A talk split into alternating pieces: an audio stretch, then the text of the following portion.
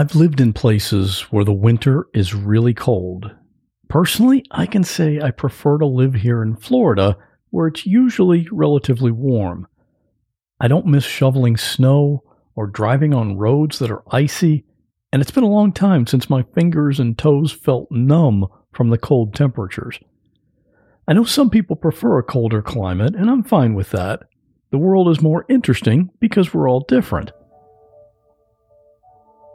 But when you live in an area where there's cold weather and lots of snow, one of the things that makes it more bearable and even fun is to ride on a snowmobile. These things are a blast. For an avid snowmobiler, there's nothing better than a sunny day and a wide open field of fresh snow. And my guest today, Andrew, definitely falls into that category. He's a huge fan of snowmobiles. He goes out riding every time he gets a chance, and he's one of those guys that sees a hill and he knows that with enough speed, he can get his machine to go airborne. That's his thrill, and he's been doing it for years. But there was this one day he went flying up a hill and caught air without realizing that there was someone on the other side of that hill. Someone on a snowmobile coming toward Andrew, who also was about to fly through the air at the exact same time. And in that split second, while they were both in the air, Andrew realized that the other driver was someone he knew very well. Real people in unreal situations. There is a man standing in front of me in my bedroom. My friend has been shot. I'm in the literally inside the river and I'm inside my car. He had told me multiple times that he was going to set himself on fire. If you say my name or try to look at me, I'm gonna kill you. And he was just sobbing. He said, Mom, Mom, tell me you're going to be okay. And I jumped on the hood of the car and I held on. And I looked into the garage and he was hanging from the rafters. I had somebody standing on my neck. He's better to me dead. I want him dead. I'm Scott Johnson, and this is What Was That Like?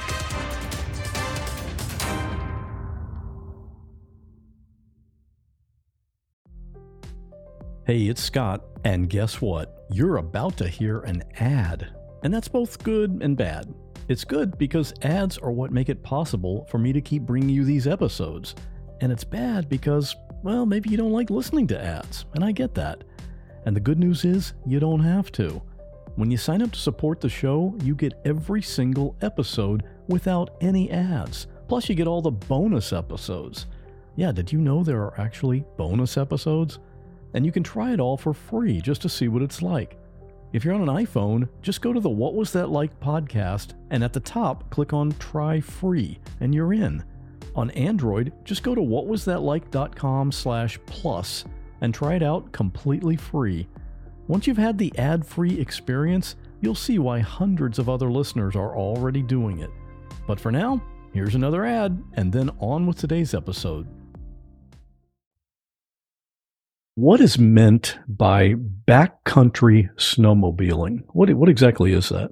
Yeah, it's a great question. Um, when I tell this story, most people don't really understand what that is. And so when most people think of snowmobiling, they think of these kind of lumbering machines loaded up with people driving down a icy road, just kind of sightseeing.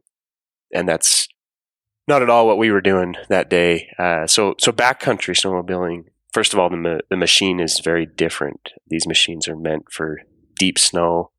They are extremely powerful. They weigh about 500 pounds. They're meant for a single rider, about 165 horsepower. So their power to weight ratio is just insane. They're they're as fast as any sports car out there off the line. And they're actually not they're not even comfortable on roads. They're really just meant for deep backcountry snow. Two or three feet of snow is where they really excel. I have a little bit of familiarity with snowmobiling. We lived in Maine for several years, and my wife and I had a couple of snowmobiles, Polaris, and these were like when you were describing touring down the road, looking at the looking at nature. That's more what these were, just big machines with two passenger, not designed for performance, more designed for comfort. But it sounds like yours were kind of the opposite of this. yeah, like I said, they're they're meant for going up super steep hills really fast, chewing through deep snow. Out in the backcountry with that much snow involved, you're always getting stuck, and so these have really long tracks. It's called a lug on the track, but it's the little paddle that's attached to the the track of the snowmobile, and they're about three inches long, so they have a lot of dig, a lot of bite. I mean, they're fast; they'll go 80 miles an hour, no problem, up to 100 plus if you want to. All right, well, let's talk about a little bit of setup. Where were you when this happened? How far away from civilization? We've grown up, I kind of grew up really in the mountains. My dad was just avid into nature and exploring. He's he loves motorsports. So we we've grown up in the Utah backcountry. The range is known as the Uinta Range. It's north northeastern Utah. A lot of people are familiar with Park City, a famous ski area, and so we're maybe 20 miles east of Park City.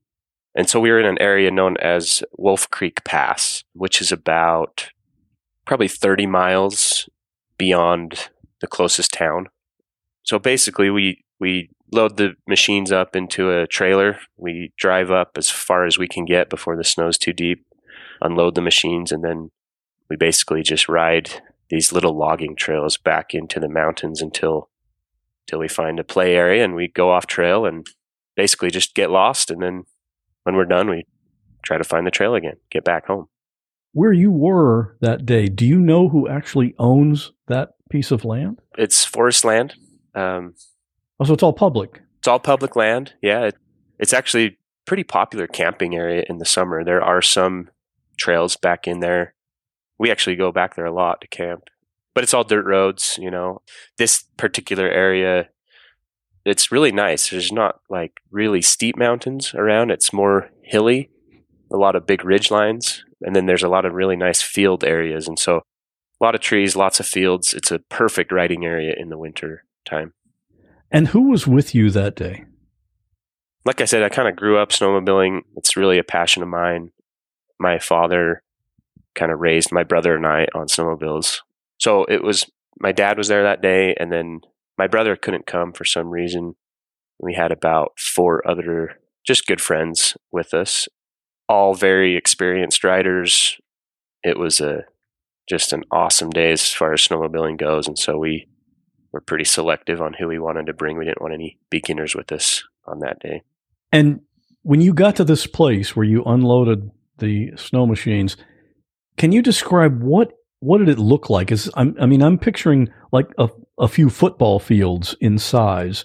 Was it that big, or or what was the terrain like? Basically, there's a parking lot, and they actually the Forest Service actually maintains a cat track, and so we park right in this parking lot where they've plowed, and then the road's snowed over. There's a there's a mountain pass that goes up and over, and that's basically what we we use to ride back deep into the mountains.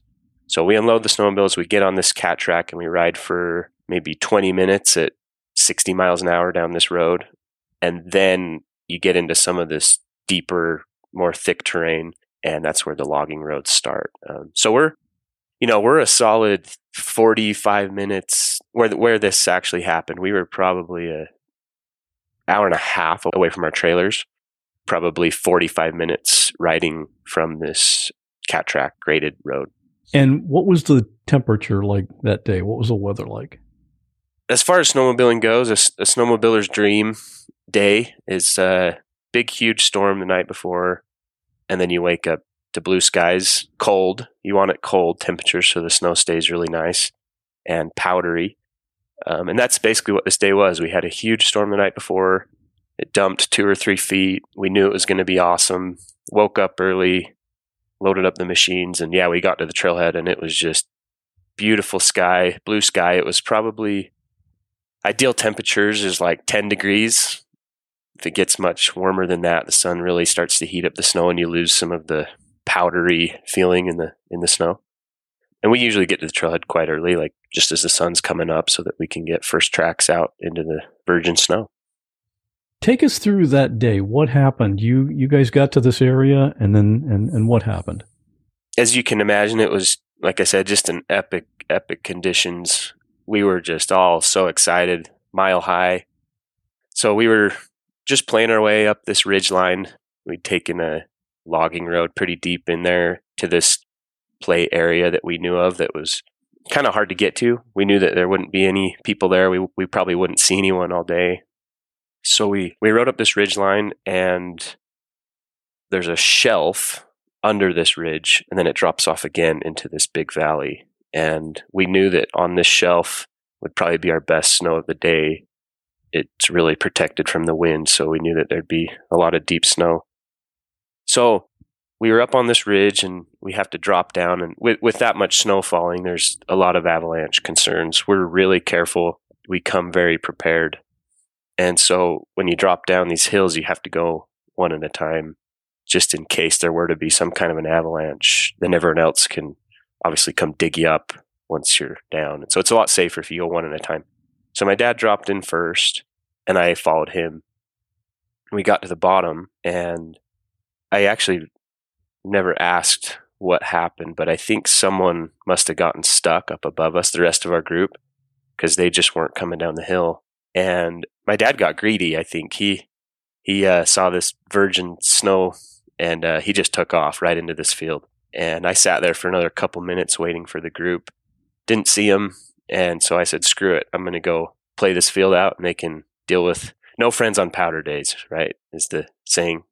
So this field it's about maybe 50 yards wide and then it, it runs for a couple hundred yards and it's totally wide open just an absolute play area.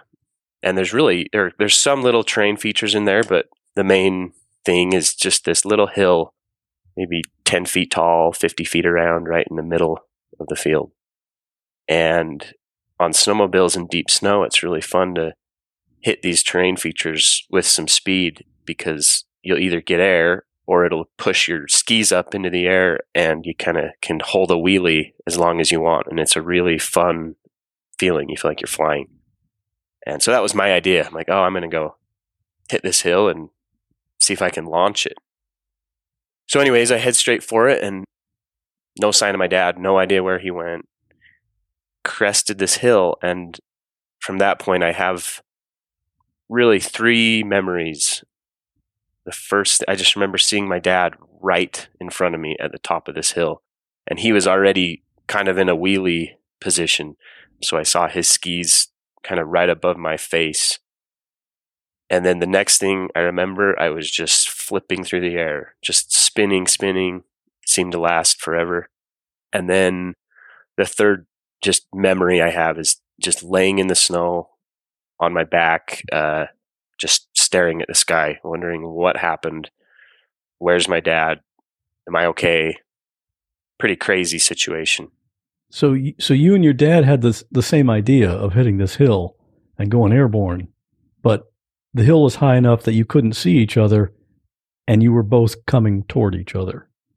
Yeah, crazy. I mean, we we've been back to this hill many times, and I still have no idea how we didn't see each other. Just perfect angle, one in a million, and we both had the exact idea, same idea to crest the hill at the exact same place, just happened to do it at the exact same time in opposite directions. Here's Andrew's dad, Drew. At the time of the impact, there was just this quick flash, and all of a sudden there was this crunch. And then I just remember myself flying through the air and wondering what in the world just happened. And my first thought went to my son. And I thought, I think I just killed my son. And then I landed in the snow about 30 feet in front of the uh, accident. And I quickly got up. And the first thing I heard was just moaning. And I was so relieved to know that my son was alive. I quickly ran back and I just felt this adrenaline surge go into my body. And I went over and I was so happy to see Andrew lying on his back in the snow and conscious and able to communicate with me. I was so relieved. And as I looked around, there were just parts and pieces of snowmobile everywhere. It was almost like a bomb had gone off. And I looked over, and the two snowmobiles were right on the top of the hill, the crest of the hill, and they had locked horns, and they were just this big crumbled mass that were totally locked together. And I quickly realized that if it would have been a split second either direction, one of us could have gone right over the other or into the other at an impact speed of a, probably close to 70 miles an hour, and it would have meant instant death to uh, to one or even both of us. So I just felt this immediate sense of gratitude that our lives had been spared and that my son was still conscious and able to communicate with me. And back to Andrew. There's a couple miracles involved in this. I call them miracles involved in this story. And the crash itself, honestly, was a miracle the way it happened. One of us, no doubt, should be dead. If we were going maybe one or two mile an hour difference, either faster or slower, one of us, I think one of the machines would have taken well, his machine would have taken me right in the chest, right in the head. And yeah, it'd be a very different story. But basically, his snowmobile kind of came down on top of mine, and incredibly, his front ski hooked into my handlebars, and it just stopped the machines on a dime, completely stopped them dead. I was going at least 35 miles an hour, and he was probably doing the same or faster and these, you know, it's these, they try to keep these machines really lightweight. It's just aluminum. So there's really, it's incredible that they locked horns the way they did and didn't blast over each other. It kind of launched him off sideways. He really didn't get hurt at all. He just flew off the side. I think I remember kind of turning my body a little bit to the right and that makes sense with the injuries I received. But I, my my front hip, my left hip hit his front bumper, and the whole bumper was actually completely crushed in. So I think that was my my leg or, or hip hitting him. And then yeah, I just flipped through the air several times and then landed there totally confused. Something I've been recently making a deliberate effort with is to read more. There are lots of books I want to read, and I try to read every day, even if it's just a few pages. That little bit each day adds up and it can make a big difference. It's like taking care of your gut. Even though it's not big, it supports the health of your whole body. Seeds DS01 Daily Synbiotic benefits not just your gut and your heart, which aren't outwardly visible, but your skin too, which you can see. Every morning it's the same thing two capsules of Seed DS01. And sometimes I wonder is it normal to feel this great? It helps support digestive health with optimal gut bacteria levels. And thankfully, that's all backed up by science, and all the supporting data is on their website. If you're trying to avoid sugar, soy, peanuts, or gluten, you're good to go. And I was reading the literature and I thought, you had me at vegan because it's that too. And if you have kids, DS01 is the first multi strain synbiotic shown to be tolerable and health promoting in a cohort of children aged 3 to 17. And you can use this promo code to give it a try. Trust your gut with Seeds DS01 Daily Synbiotic. Go to seed.com slash what and use code 25what to get 25% off your first month. That's 25% off your first month of Seeds DS01 Daily Synbiotic at seed.com slash what, code 25what. I don't know how many other people do this, but I like to plan my weekly meals. Maybe I'm just weird, but I like quick and easy. That's just one of the benefits you can get with Cook Unity. Go to cookunity.com slash what or enter code what before checkout to get 50% off your first week. One of the dishes I recently had was the Green Goddess Falafel Bowl. Oh, I loved it. The falafel was seasoned perfectly, and I love how crispy it is on the outside, but really moist on the inside. It's a signature dish of Einat Admony.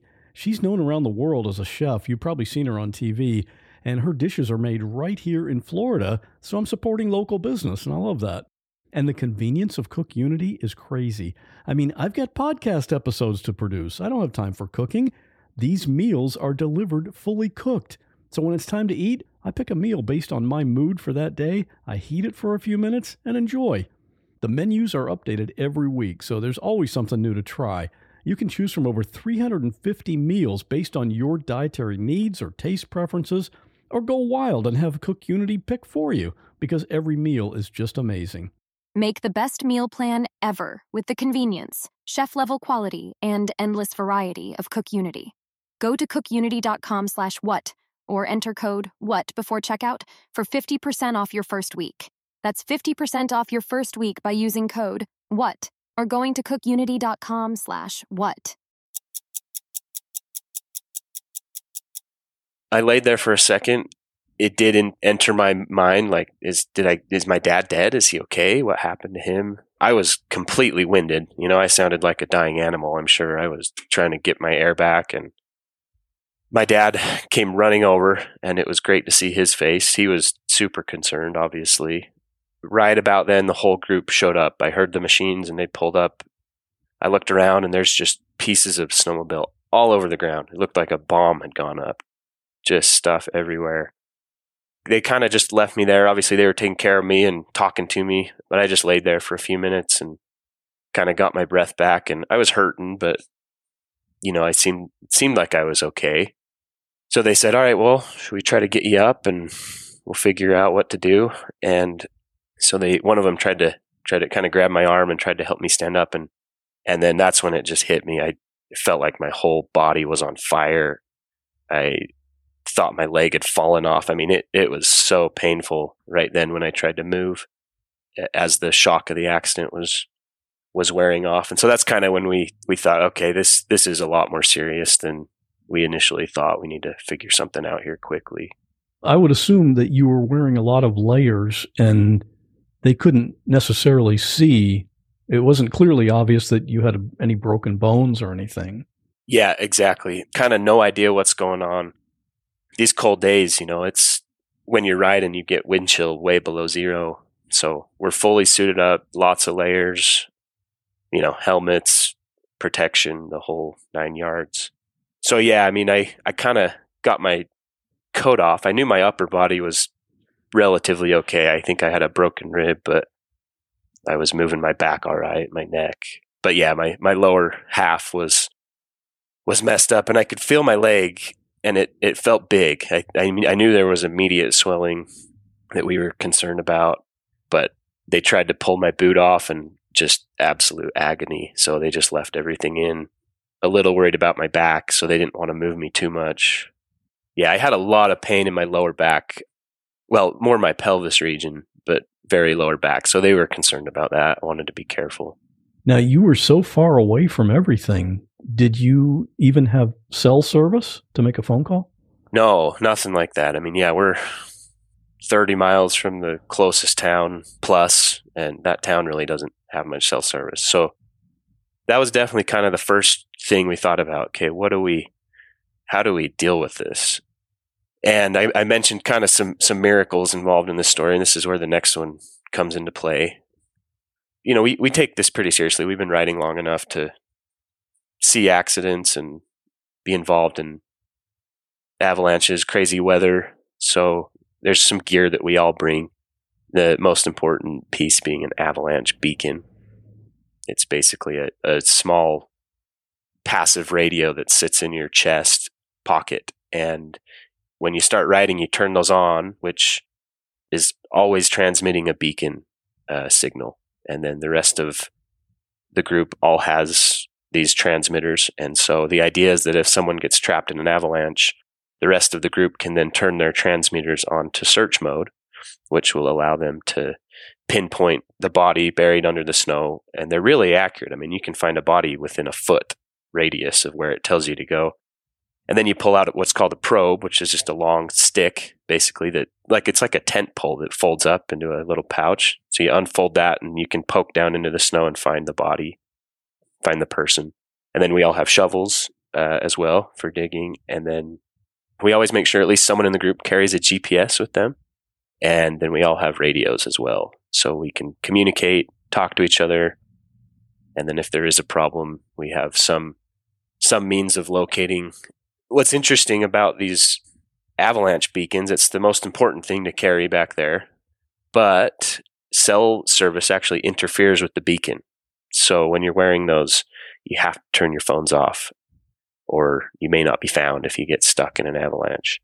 So we always turn our phones off when we get out of the trailer and load up our sleds. So miraculously, for some reason, my dad had not turned his phone off that day.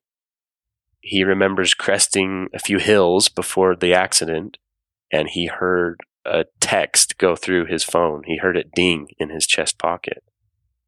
Honestly, that may have saved my life because he knew exactly where he needed to go to get cell service and just just barely enough to get to get a call out to 911 and then luckily we had a group member with the GPS he had our exact coordinates. And so really within about 20 30 minutes of the crash we had a call out to 911 and they had search and rescue on their way how long did it take for the emergency responders to get to you it was about an hour and a half from the actual accident, which, considering the how deep we were back there and how remote and the snow conditions that day, it was really a miracle.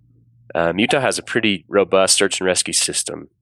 A lot of the guys on search and rescue are avid snowmobilers, and so at any given point on big snow days, there's almost always search and rescue back in the backcountry.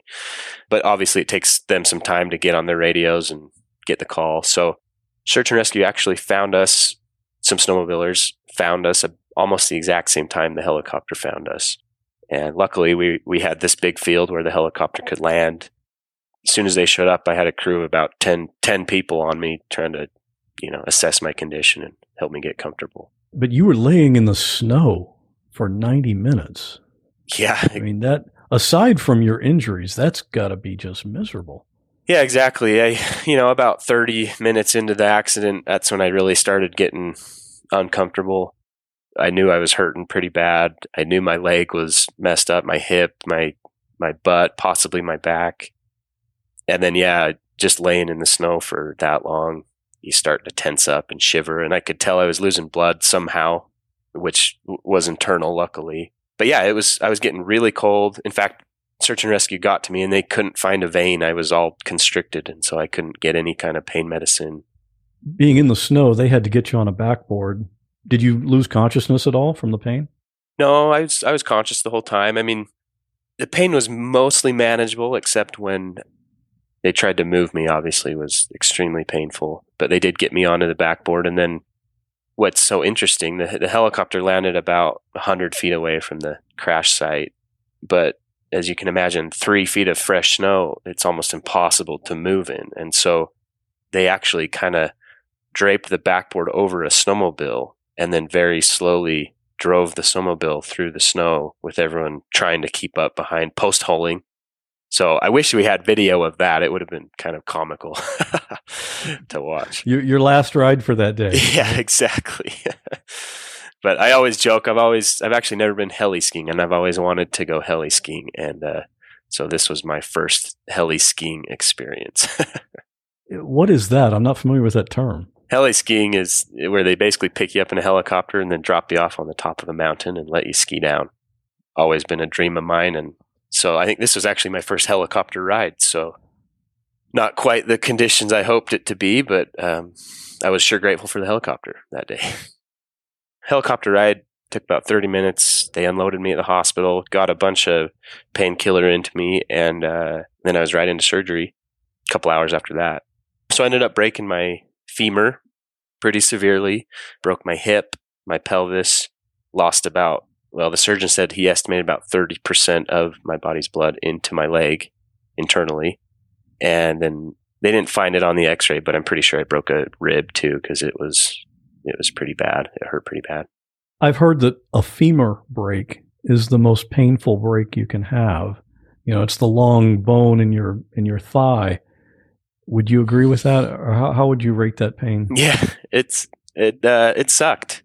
I've broken a lot of bones actually. I've broken about ten bones in my life, so I'm no stranger to the the bone pain and healing process with that. And it was definitely the most painful. It it's the strongest bone in the body, the biggest bone in the body, and it takes a lot of force to break that bone. So yeah, it was it was painful. What's crazy about your leg, the muscles and tendons in your leg are so strong that when the femur breaks, a lot of the pain actually comes from your muscles and tendons pulling the two pieces of bone into each other. Your tendons have so much tension on them in that in your thigh that it will literally crush the, the two bones into each other, and that's where a lot of the pain comes from. In the meantime, your dad had called your wife to meet you at the hospital. Again, Andrew's dad. So I knew I needed to call Andrew's wife, Elizabeth. And again, this was something that I was uh, not excited about to tell her the news. Uh, they were had not been married too long, and and so I knew that this would be a, a really traumatic thing for her. And the minute I made it to the parking lot where we had left from before the accident, I got on the phone and explained what had happened. And she was amazingly calm. Elizabeth, his wife, is just a rock star. And she took the news very well and she had headed straight to the hospital to be there. In fact, she was the first part, one of, member of the family to arrive at the hospital. I also asked Elizabeth about getting that phone call.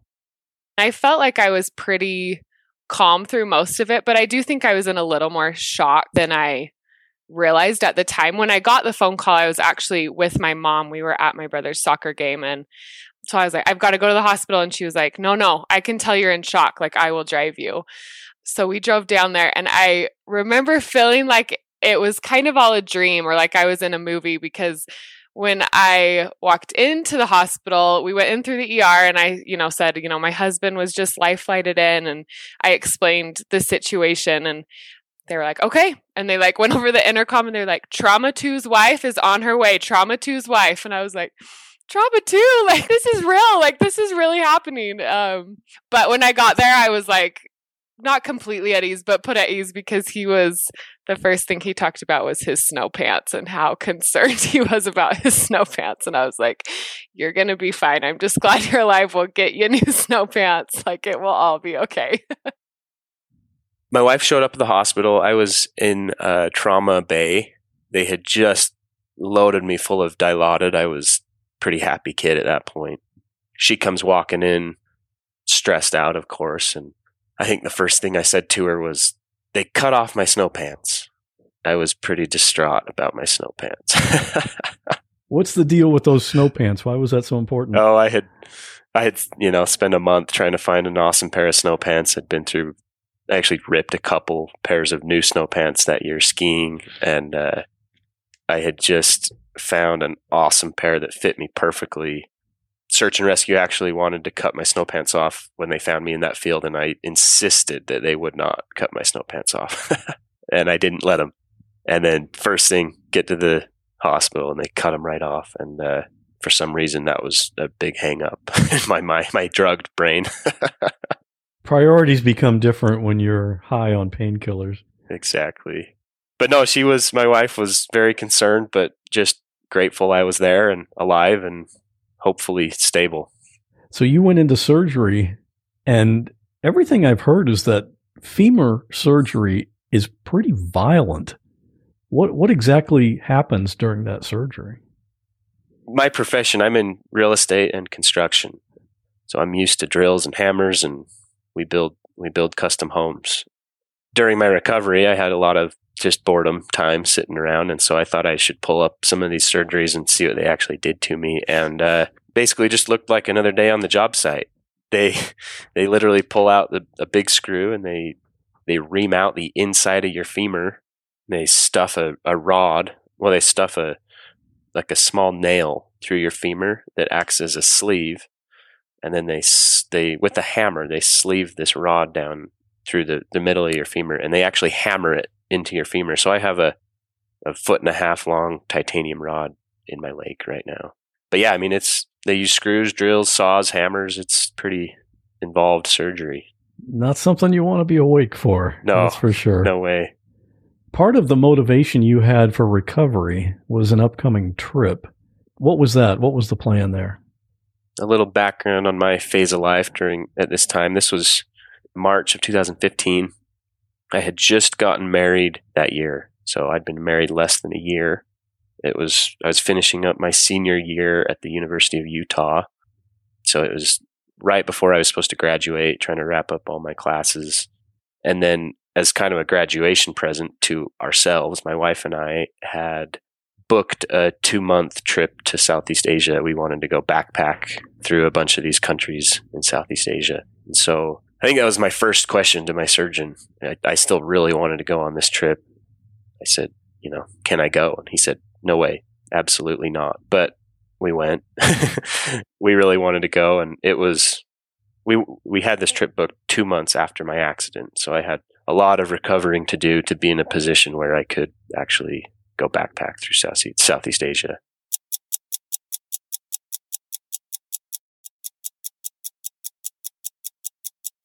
These guys, the hospital had me up on crutches two days after the surgery. They they want you to move.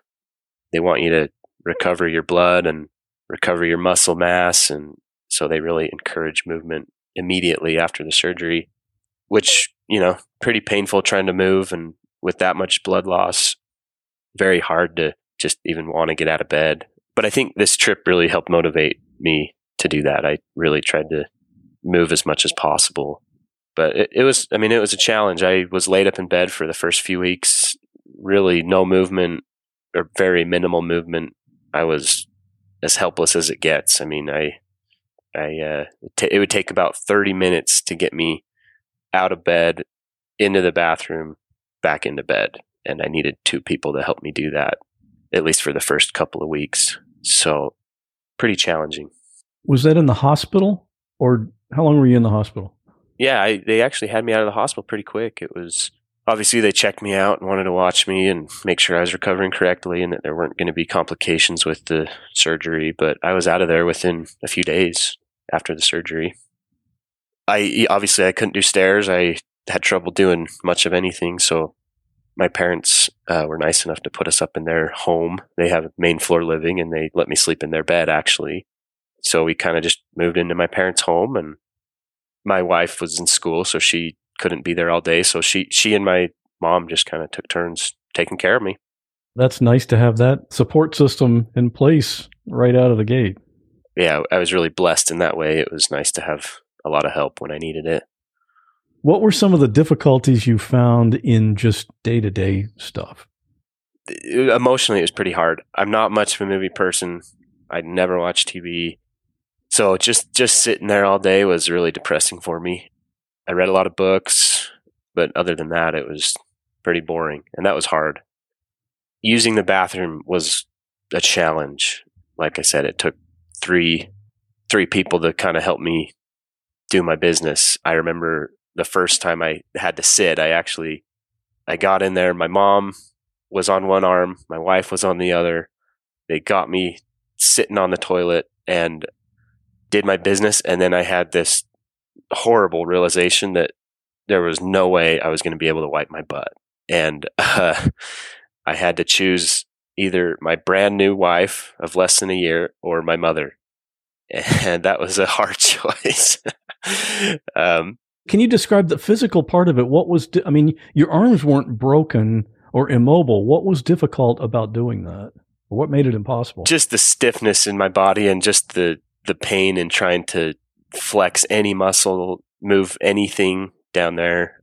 You know, my, my, my pelvis was all messed up. My hip was all messed up.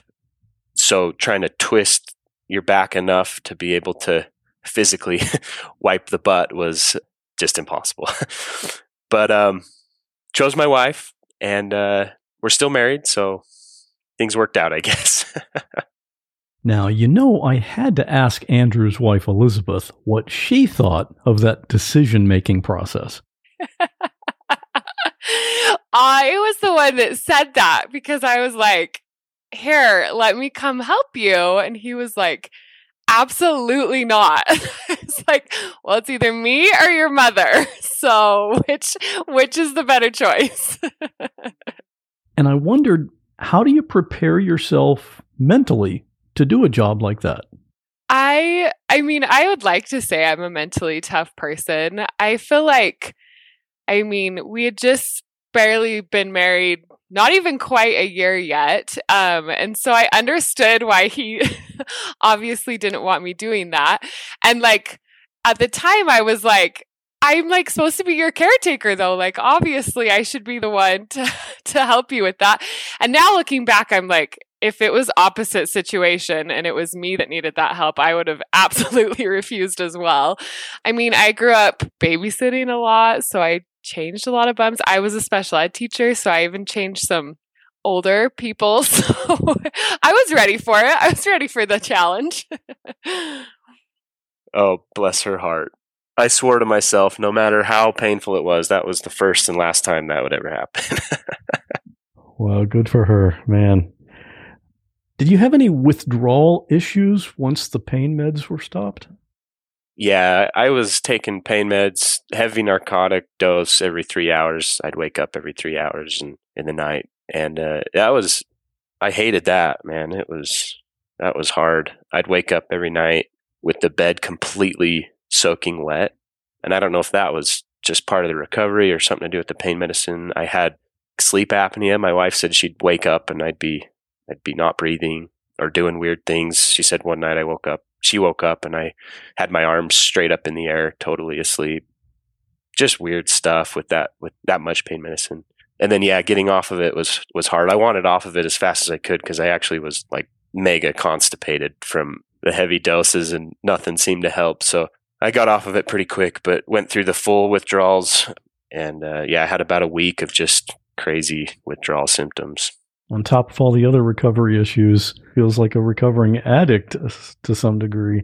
But yeah, I mean, a lot of yeah. people, that's their concern because so many people get addicted to that and you really don't know until you're, until you're on it if you're one of those people or not. Yeah, I love I love the feeling of pain medicines. It, I mean, it feels so good when you're in pain, but the side effects are a major deterrent for at least for me. I, I can't handle the side effects of them. So you went on the backpacking trip. Did you have any trouble during that time? You know, I honestly think it was the best thing for me. Obviously, we were my family was very nervous about it. My mom had no desire to see us go on this trip. She'd been taking care of me and knew my condition. So yeah, we went. I at that point I was on a cane. I didn't have much of a a gait to my walk. I was struggling to walk, but I had a cane and packed up a backpack and we took off. And basically, we hiked every single day for two months through these little towns and cities. And, you know, within about a month, I was able to ditch my cane. I had my normal gait back. And uh, even though it was highly unrecommended, I think it was great for us. We had one, I guess, scary incident there. We actually got into a motorcycle crash in the highlands of Vietnam. Don't tell me you were trying to jump a hill or anything, right? we were, we were playing chicken with another motorbiker. no, he came around a blind corner and a semi had was coming head on and basically just had to dump the bike and rode the road with my arms a little bit. But well, really bless my poor mom for putting up with those pictures. She didn't like those pictures very much. She said, "Come home." Speaking of your mom, I I wanted to mention this. You had talked about kind of a little prank that you pulled on her. What was that? yeah, so I had, you know, basically just hours at home. My mom was so great the whole time. She about as good of a caretaker as I could have asked for. Just brought me food, helped me with anything I needed when my wife was at school or at work. But obviously, you get kind of bored and your mind wanders, and so I, of course, thought I should probably pull some kind of a prank on her. Her biggest fear was that I, you know, I'd be walking around on my crutches and, and something would happen. I'd slip and then she wouldn't be able to get me up or help me back into bed. And so I thought we should play that into my advantage. We, my wife was in on this. And so I walked into the bathroom one day and I, at this point, I had enough mobility to shut the door and actually sit down on the floor with my back against the door and so I sat there and then I threw my crutches across the bathroom and it hit the wall, made this big noise, and I started screaming. And I think my mom had a heart attack. I mean, she she started screaming and freaking out, had her phone out ready to call. And she kept trying to open the door, but since I was leaning against it, she couldn't get in there. It was just her absolute worst nightmare. we had a pretty good laugh about that one. I would imagine that since she's known you your whole life, that little prank was probably not a huge surprise. no, it wasn't out of the ordinary, but definitely kind of a cruel prank to to play on her. Well, breaks breaks the boredom anyway. Yeah, exactly. You've mentioned that your dad felt guilty or somehow responsible for the crash. Why why do you think he felt that way? Maybe because you got injured and he wasn't injured, or, or what do you think the thought process was there? Uh, the emotions of the crash is a pretty interesting aspect. You know, when you're in some kind of traumatic experience like that, your your brain you want to find fault somewhere. You know, who's who's at fault? Who's the guilty party? Could this have been avoided? This particular accident, it was it was kind of hard because you know my dad kind of escaped unscathed, and so I had a couple nights where I just felt like, oh, it's so unfair. Why was he where he was? Why why did he think he should hit that hill when he did? You know, and I kind of struggled with that a little bit. But you know, at the end of the day, we we were both doing something totally ordinary. We weren't taking really any risks beyond what we normally take. Very controlled situation, and it just was a one in a million accident the way it happened so you know, I went through the whole spectrum of emotions from anger, frustration. I'm sure he felt an immense amount of guilt because he, you know, he basically was uninjured, and then seeing his son laying there in the snow, I'm sure was just heartbreaking for him. I since the accident, I've had two kids, and I can't even imagine the emotions I would feel if I was in this situation as my father. You know, so I, you, you, I'm dealing with all this kind of frustration, anger, depression, a little bit, trying to get through this. But at the same time, I have this just immense gratitude that the accident happened the way it did and that we're both alive and that, you know, I didn't kill my father or vice versa. So, yeah, pretty emotional roller coaster. But, you know, I'm thinking about it like as you have all these hours, days on end to think about what happened.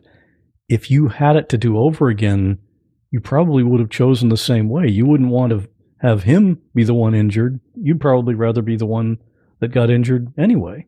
Oh, 100%. You know, my dad, I'd hate to see him in my position. I can't imagine the feelings I would have had if I if I was in his shoes, you know. I asked Andrew's dad about his feelings of being in any way responsible for the accident. From my end, uh, the responsibility uh, was confusing.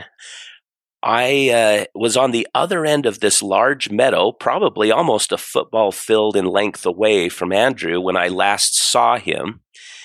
And he was just sitting still on his on his snowmobile, and others in our party were gathering up with him, and he was actually even pointed in the other direction. And so I thought I better just go join up with this group. And I had no idea that he could have gone from the place I saw him last to the crest, the blind crest of this hill so quickly. And so it was again one of these things when we collided. One of my biggest emotions was just shock and confusion as to how he could have been gone from one place to another so quickly without me realizing it. We're always so careful in everything that we do in the backcountry and try to be prepared and try to use good judgment. And uh, like Andrew has indicated, this was just a one in a million chance that the two of us could have crested the hill at the same time, the same place, exactly. Because there were no snowmobile tracks to follow. This was just wide open, fresh snow. So, as far as the responsibility, you know, as I review this, I do not know what I could have done differently to avoid the accident. But at the same time, you know, any parent knows that anytime anything happens to one of their children, they take it very, very hard, no matter what control they have over the situation or not. And overall, Andrew is still happy with the way things turned out. I mean, if I were to do this over again, 100%, I'd, I'd take the blow and you know, I'm here today. I'm alive. I it all worked out. So really, really grateful it worked out the way it did. And you kept a souvenir of the crash. Yeah. So this is pretty crazy. Somehow, in that crazy forces involved in that accident, it blew the whole computer off of my snowmobile. And so the, the computer that controls the, well, that controls the speed and the RPMs actually have the dashboard intact and I have it hanging on my office wall. I look at it every day and it actually, the needle is frozen at the speed that we were going when the accident happened. I'm looking at it right now. I was going 35 miles per hour and the RPMs were pinned at 6,000 RPMs. It's a good reminder that, you know, life changes fast and you never really know what what's going to happen. And if you want to see a picture of Andrew's speedometer that he was talking about, we'll have that on the website page for this episode at whatwasthatlike.com slash 92. Last episode was the special one with all the childbirth stories. If you haven't heard that one, go check it out. Lots of great stories in there. Ramona heard that episode and was reminded that she and her mom have something in common. Hi, Scott. Love your show. Just thought I would share something kind of fun after your um, stories about moms and giving birth. My mother had me on her birthday, same hour, same minute. We were off by an ounce or an inch. I don't know that detail, and she used to always tell the story because it ended up in the paper, and in the paper it said something about the baptism. But she said the, the article was headed "History repeats itself," but it didn't say that. But that was cute. She thought that. So I was named after her, first name, middle name, and my first name is Ramona.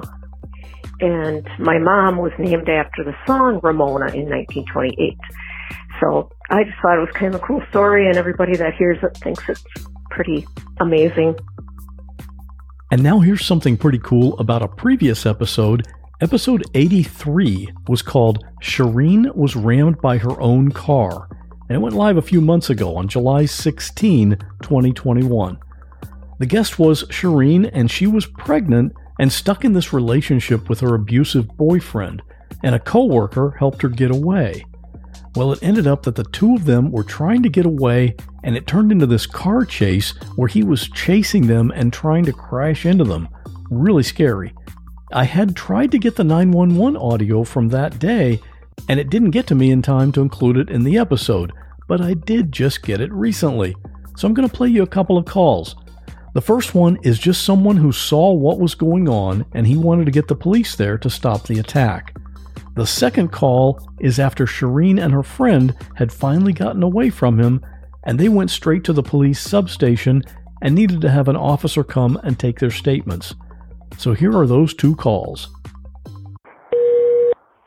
San Antonio 911, this is Denise. Do you need police, ma'am, fire, or ma'am, EMS? ma'am, ma'am, ma'am, ma'am. Five minutes ago, two dudes trying to run this girl off the road into the uh, on Cinnamon Creek into the Riverstone apartment. Okay. I've been trying to sit there and contact her for the last five minutes to let you know. The woman turns around. All right, she's in a like goldish color little small car. All right, the, the one of the dudes, the bad guy, he's in a black small car, and the other one's in a white truck, and they're chasing these. these it's a woman out. there, I don't know if it's a little girl with her or if it's another woman in the passenger seat. They they they turn around on Cinnamon Creek. The girls, the, the females are trying to get away from these two dudes, and they're trying to run the, this car off the street.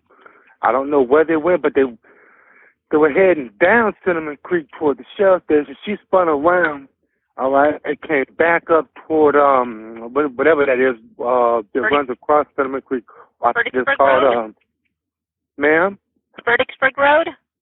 No, no, not for Cinnamon Creek. Fredericksburg Road runs parallel with Cinnamon Creek. All right, I think that's one meet at the spot. no, right no, by no, my bad.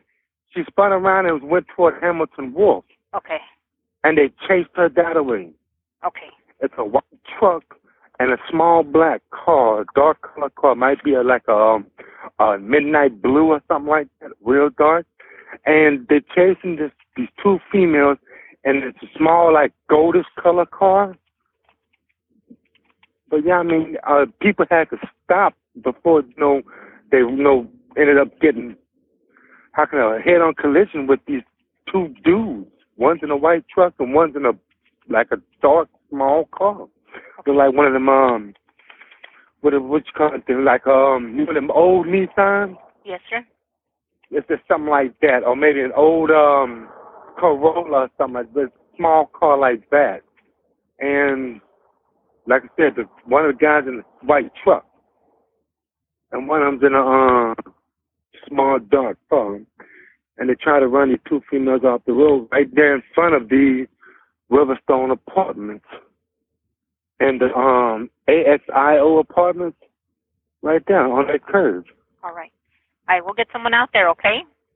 All right, I don't know where they went because I was further back when it was happening.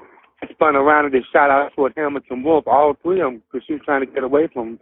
But you might want to just check it out. I don't know because um, it don't make no sense. I mean, they almost the, the, the two dudes almost caused a major wreck on Cinnamon Creek because everybody had to stop so they wouldn't sit there and collide with these people. Okay. I will get someone out there. I greatly appreciate it. All right, thank you. Thank you, sir. Bye-bye.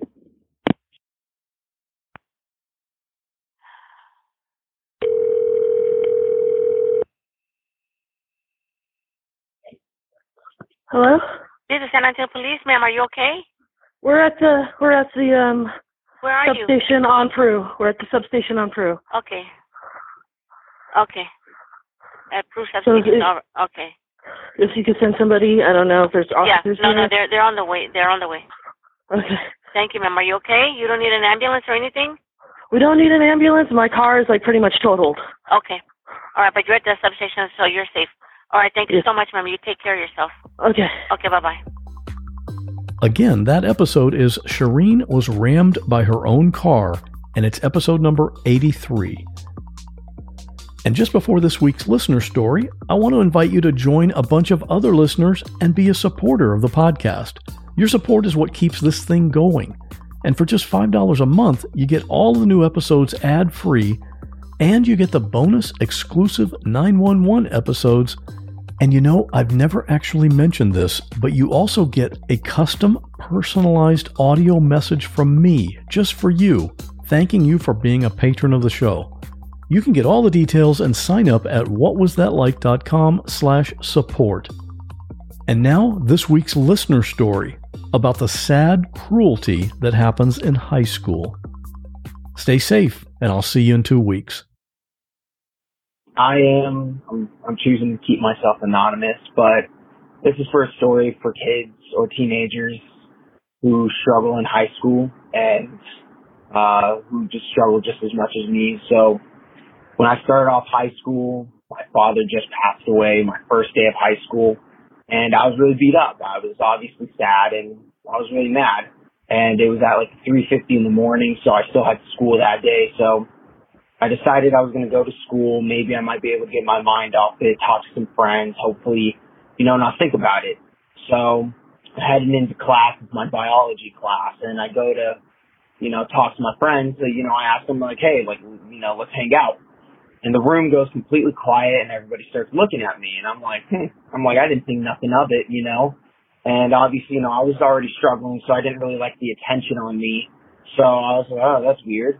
So then, you know, I asked them one more time. I was like, hey, I was like, you guys want to like maybe like hang out this weekend, you know, just do something fun.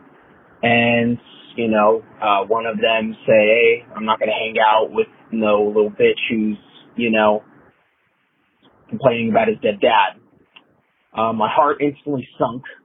I'm to be honest. I, I was broken, you know, because I, I thought those were my friends. So, you know, everybody looks at me and the room goes dead silent. I sit there in silence with my anxiety and stress and I was, I was really broken. So I leave the classroom and I instantly start bawling. I start crying and bawling and then you hear the classroom kind of all like it just becomes loud and everybody just starts talking and stuff. So I decided I wasn't going to show up for that period, head to the nurse's, uh, nurse's office and pretend I was sick. So I go to the nurse's office, pretend I was sick, and then I head off the rest of my day. Hopefully I'd forget about it and just, you know, obviously they weren't friends. So I sit at a table and I was all alone. I was just sitting there. I had my hoodie on and I was just like, you know what? Maybe I just, I don't want to be bothered today. And I didn't want to miss class. So I sit there and then you just hear all the freshmen talking about me, talking about my dead dad, talking about how I'm a pussy and stuff, or, you know, being sad over my dead dad and how their life was much harder. And I was, I was broken. I mean, I already had bi- severe bipolar at that time, so, you know, it didn't make anything any better. And I struggled every day, you know, waking up, wanting to go to the same school, seeing the same people, hearing the same things. And it, it hurt me. It really did. I'm 18 now. I just graduated and I've never been any better and happier in my life now that I'm done with high school.